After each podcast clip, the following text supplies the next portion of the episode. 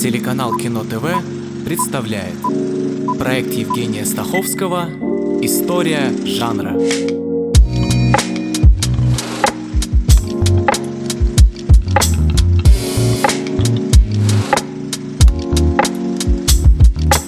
Это девятнадцатая серия проекта «История жанра», и в этой серии о том, какой спорт был в кино первым, как оказался закручен матч смерти и почему спортивное кино – это все равно кино про человека. Если необходимо дать хоть какое-то определение спортивному кино, то это будет чуть ли не самый простой случай. Спортивное кино – это жанр, в котором элементы спорта играют существенную роль. Собственно, все. Если усложнять, опираясь, например, на немецкую энциклопедию спортивной науки, то спортивные фильмы в собственном смысле – это фильмы, для которых характерно специально разработанное спортивное содержание. Ну, а дальше берем какой-либо вид спорта или некое спортивное мероприятие или конкретного спортсмена – но не самого по себе, а внутри его профессиональной деятельности, или даже спонсора, или поклонника какого-либо вида спорта, спортсмена или команды. Главное, чтобы спортивное содержание было четко выражено. Мы знаем примеры, когда спортивные дела бывают частью сюжета, но если они не слишком существенны, то назвать такое кино спортивным нельзя.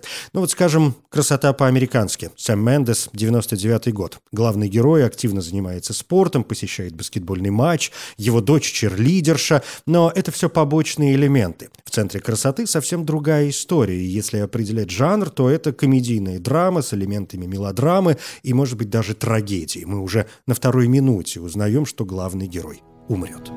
Я не чувствую ничего, кроме благодарности за каждый миг моей глупой маленькой жизни.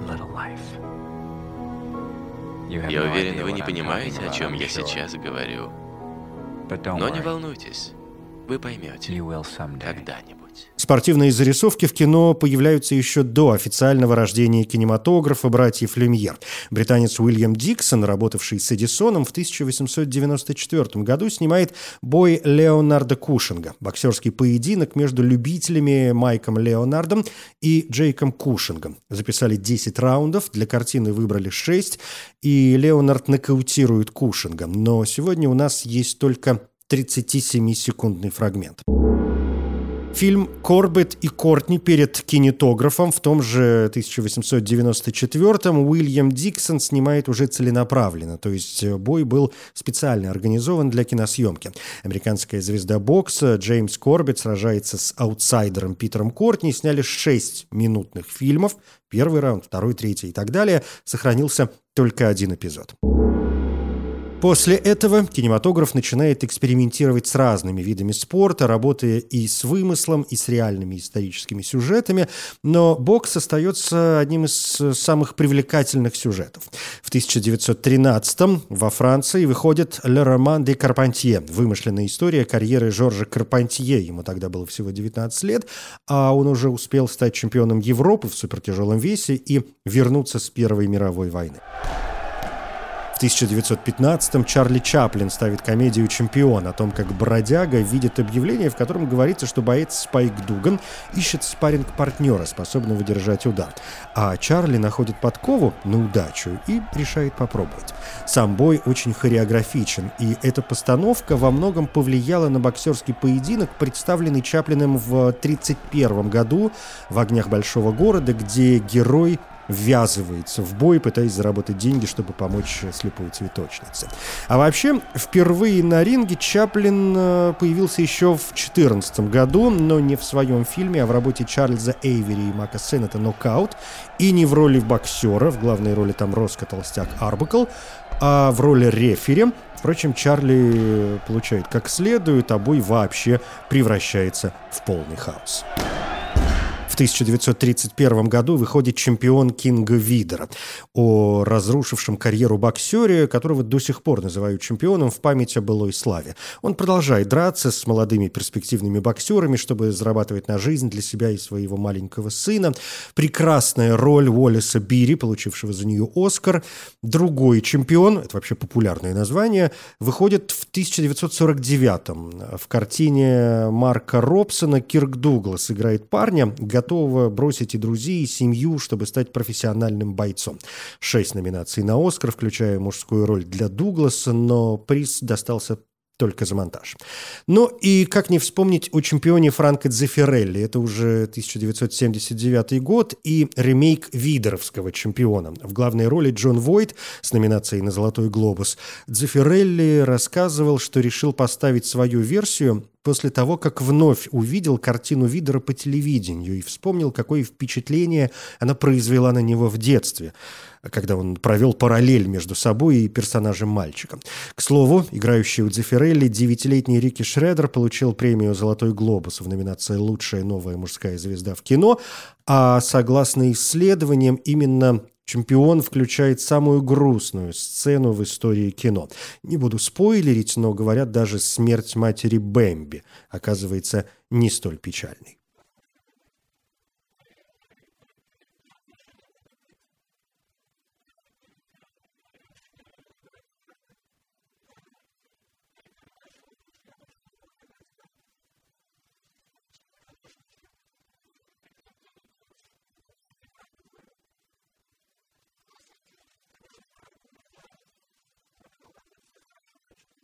Фильм «Дзефирелли» не первый ремейк Видера. В 1953-м вышел «Клоун» Роберта Леонардо, но там боксер переделан, собственно, в клоуна.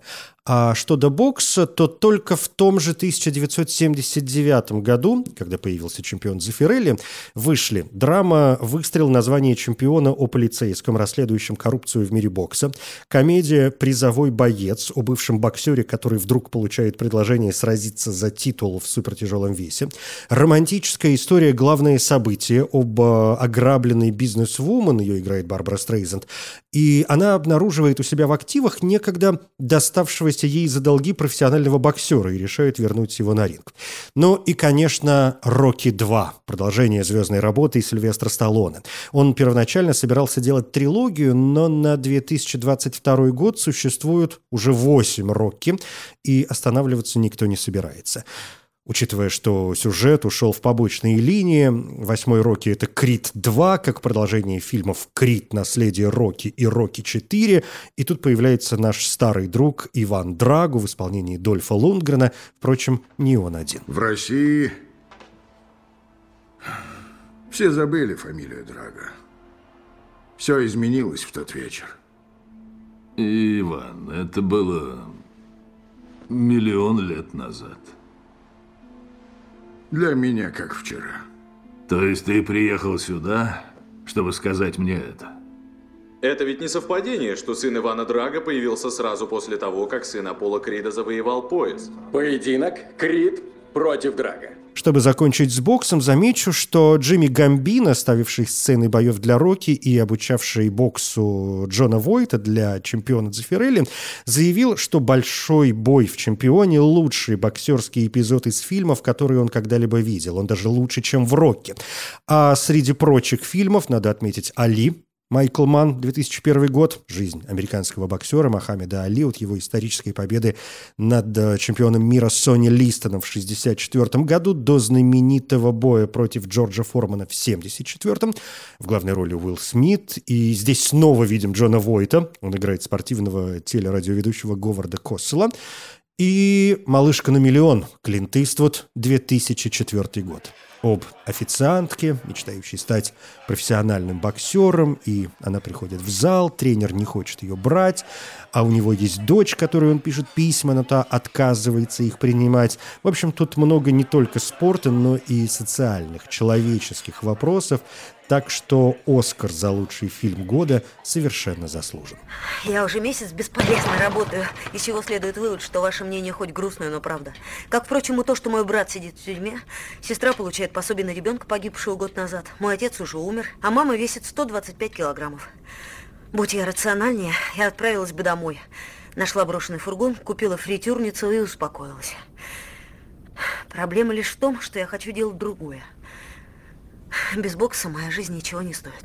Учитывая, что в кино по-прежнему доминирует Голливуд, э, очень много фильмов посвящено национальному спорту США. Бейсболу, и американскому футболу. Первый фильм о бейсболе датируется 1898 годом. Это детище Томаса Эдисона «The Ball Game» – «Игра в мяч». Показано всего несколько бросков. В 1906 появляются две короткометражных постановки. «Как офисный парень увидел игру с мячом» о человеке настолько желающим увидеть матч, что он лжет начальнику про семейные обстоятельства, чтобы получить выходной, и игра в мяч на пляже, где мужчина и две женщины пытаются отбивать летящий в них мяч, но в итоге все перерастает в какую-то эротическую постановку. В 1911 появляется, к сожалению, пока считающаяся утерянной зарисовка «Бейсбол в шароварах», но у нас есть синопсис. Ученицы женской семинарии организуют бейсбольный клуб, бросают вызов в школе юношей, те принимают приглашение, но девушки играют плохо. И тогда двое парней звезд бейсбола из Гарвардского университета присоединяются к девушкам, переодевшись в женскую одежду, и побеждают команду юношей. Фильм важен тем, что, во-первых, стал дебютом Маргарет Сноу, в будущем одной из самых важных актрис немого кино, а во-вторых, речь о женщинах в спорте, и в спорте, который традиционно считается мужским, хотя в бейсбол играли в женских колледжах Нью-Йорка и Новой Англии еще в середине XIX века. Но наилучшим образом, на мой взгляд, взгляд, девушки в бейсболе показаны в картине «Их собственная лига» Пенни Маршалл, 1992 год. Вымышленный рассказ о создании реальной всеамериканской женской профессиональной бейсбольной лиги во время Второй мировой войны. Мужчины призваны в армию, в том числе спортсмены, и бейсбол под угрозой исчезновения. Владельцы команд решают финансировать женскую лигу. Собирается команда из очень разных, но очень интересных девушек, каждая со своей внешностью, со своим характером, со своим стилем. Тренером к ним отправляют на первый взгляд малосимпатичного алкоголика, который, ясное дело, относится ко всему несерьезно, но постепенно команда начинает добиваться успеха, и на игры, благодаря хорошей рекламной кампании, приходит все больше людей. Блестящий актерский состав, тренера играет Том Хэнкс, в ролях спортсменок Джина Дэвис, Рози О'Доннелл, Мадонна, Мадонна, написавшая для фильма еще и песню «This used to be my playground». This used to be my playground. This used to be my childhood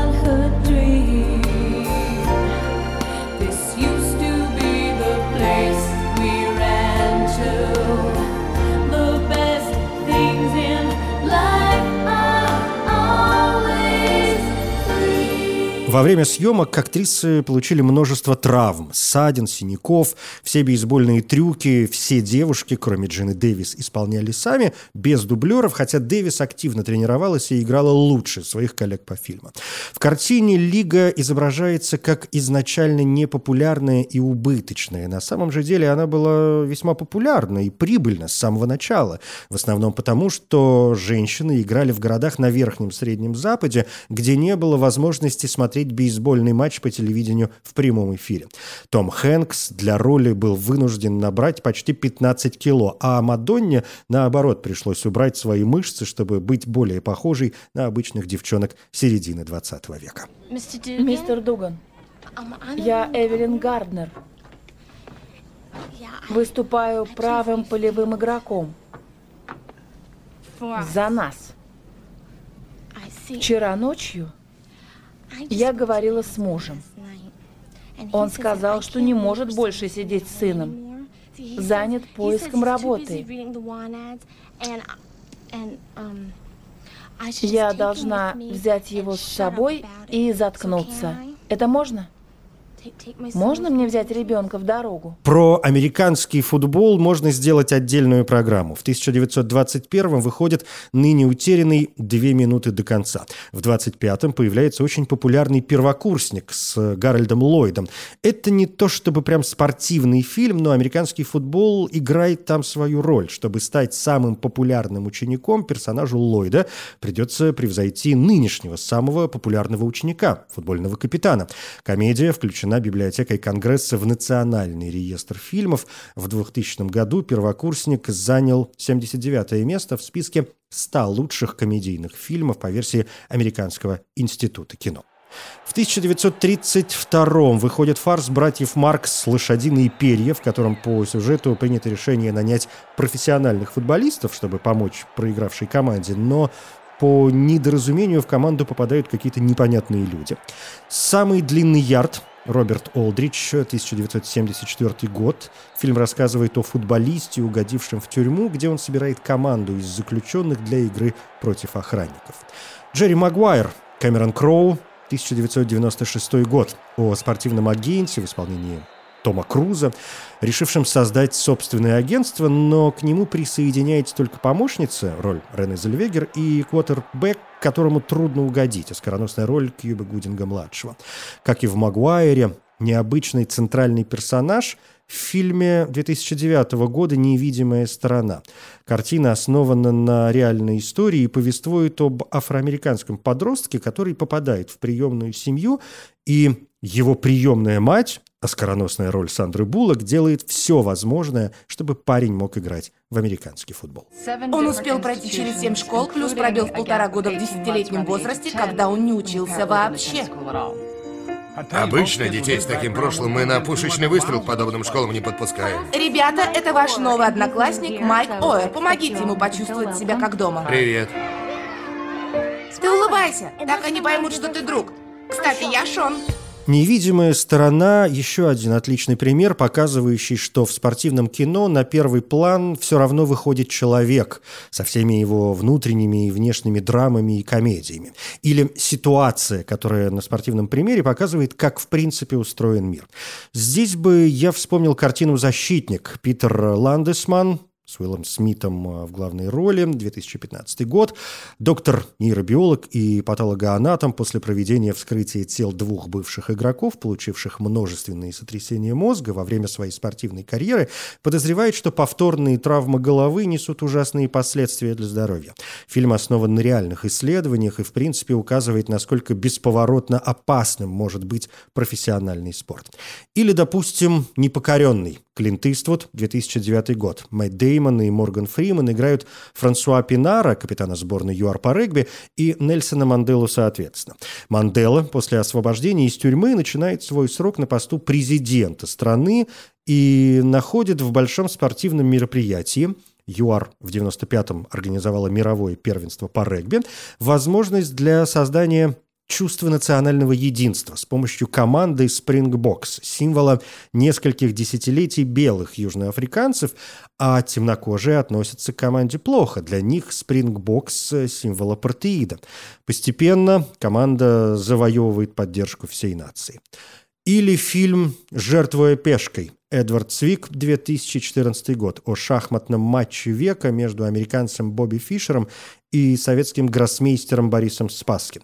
Совершенно невозможно проникнуть в эту историю, и бог с ними, с шахматными ляпами, не учитывая события Холодной войны. Я знаю очень высокопоставленных людей, которых заинтересовало ваше соперничество с русскими. Политика меня не волнует.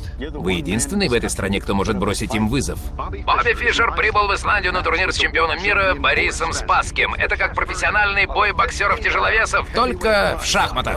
Спортивное кино в разных странах и в разные времена старается обращать внимание на разные виды спорта. И есть кино о волейболе и баскетболе, велоспорте и теннисе, скачках и мотогонках, об альпинизме и синхронном плавании. Но было бы странно не сказать двух слов про футбол. Нормальный европейский футбол. Первым стал 11-минутный британский фильм «Гарри футболист» Левин э, Фитцхэммон, 1911 год.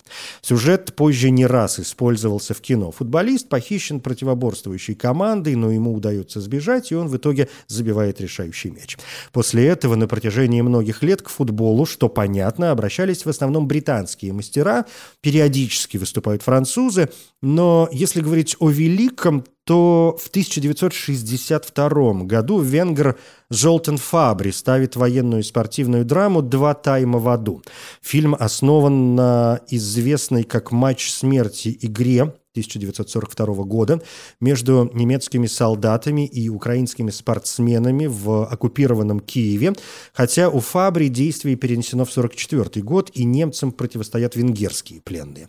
В СССР на эту же тему в том же 1962 был поставлен фильм «Третий тайм», А в 2012-м, к 70-летней годовщине, вышла совместная российско-украинско-германская картина «Матч».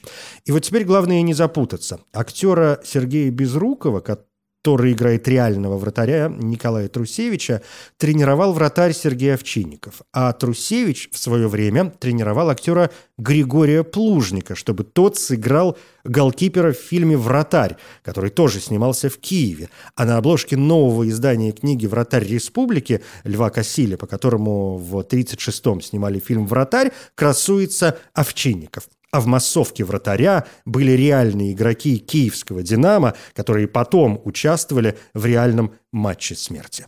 Все переплетено. Мальчики, милые, я вас всех очень люблю. Ну только забейте ему. Ну что вам стоит? Мальчики. Эй, вратарь, готовься к бою. Часовым ты поставлен у ворот. С хоккеем сложнее. Он более-менее устойчиво начинает чувствовать себя в кино в 30-е годы 20 -го века. И как тут не вспомнить романтическую драму «Король хоккея» Ноэль Смит, 36 год, где игроку предлагают слить игру, плюс трогательная любовная линия. Из крупных работ, ну, давайте несколько пунктов. Первый – бросок поворотом, или иногда называют щелчок, в оригинале слэпшот. Джордж Рой Хилл, 77 год. О посредственной команде, в которую, чтобы привлечь внимание, берут игроков, предпочитающих жесткий хоккей с мордобоями, но есть те, кто против насилия на льду. У картины два продолжения, но они не идут ни в какое сравнение. Пункт 2 – «Тайна Аляски». Джей Роуч, 99 год. О небольшом городке на Аляске, где хоккей с шайбой в центре жизни, и вдруг Неожиданно местной хоккейной команде предстоит встретиться со знаменитыми нью-йоркскими рейнджерами. Третий пункт – чудо или иногда называют «Чудо на льду» Гевин О'Коннор, 2004 год, о сборной США, выигравшей в соперничестве с э, Советским Союзом зимнюю Олимпиаду 80-го года. Из отечественного хоккеисты Рафаэль Голдин, 1965 год, о противостоянии капитана команды и нового тренера, ну и куда без легенды номер 17 Николая Лебедева, 2013 год, о восхождении к вершинам спорта Валерия Харламова и о знаменитой суперсерии СССР-Канада 72 года. Главное достоинство. Достоинство. Смена! Если проигрывать, то только с достоинством, с достойным счетом. Что вы сказали? Это не я сказал, это распоряжение Москвы. Вы вообще на чьей стороне? Тарасова свалил, нас здесь травишь! Тихо, Вы что себе позволяете? Тихо, тихо. Прошу вас. Дисциплина в команде! У вас сигареты Пошел. есть? Идите покурить. Я не курю! Очень хочется под занавес сказать что-то о не самых распространенных видах спорта, но все же нашедших свое место в кино. И пусть это будет весьма неплохая канадская комедия «Парни с метлами» Пол Гросс, 2002 год, о воссоединившейся команде по керлингу, которая борется за победу в чемпионате в память о своем покойном тренере. Но тут есть и некоторая сатира на саму страну Канаду, что очень понравилось, например, критикам. Картина получила две номинации национальной канадской премии «Джинни» за сценарий и женскую роль Молли Паркер. И пусть это будет «Цвет денег» Мартин Скорцезе, 1986 год. Продолжение картины 61 года «Мошенник» Роберта Россена. У Россена Пол Ньюман играет бильярдного мошенника, желающего пробиться в большой профессиональный мир с высокими ставками. И это фильм и о бильярде, и о человеке вообще, о препятствиях, с которыми человеку приходится сталкиваться, чтобы реализовать себя.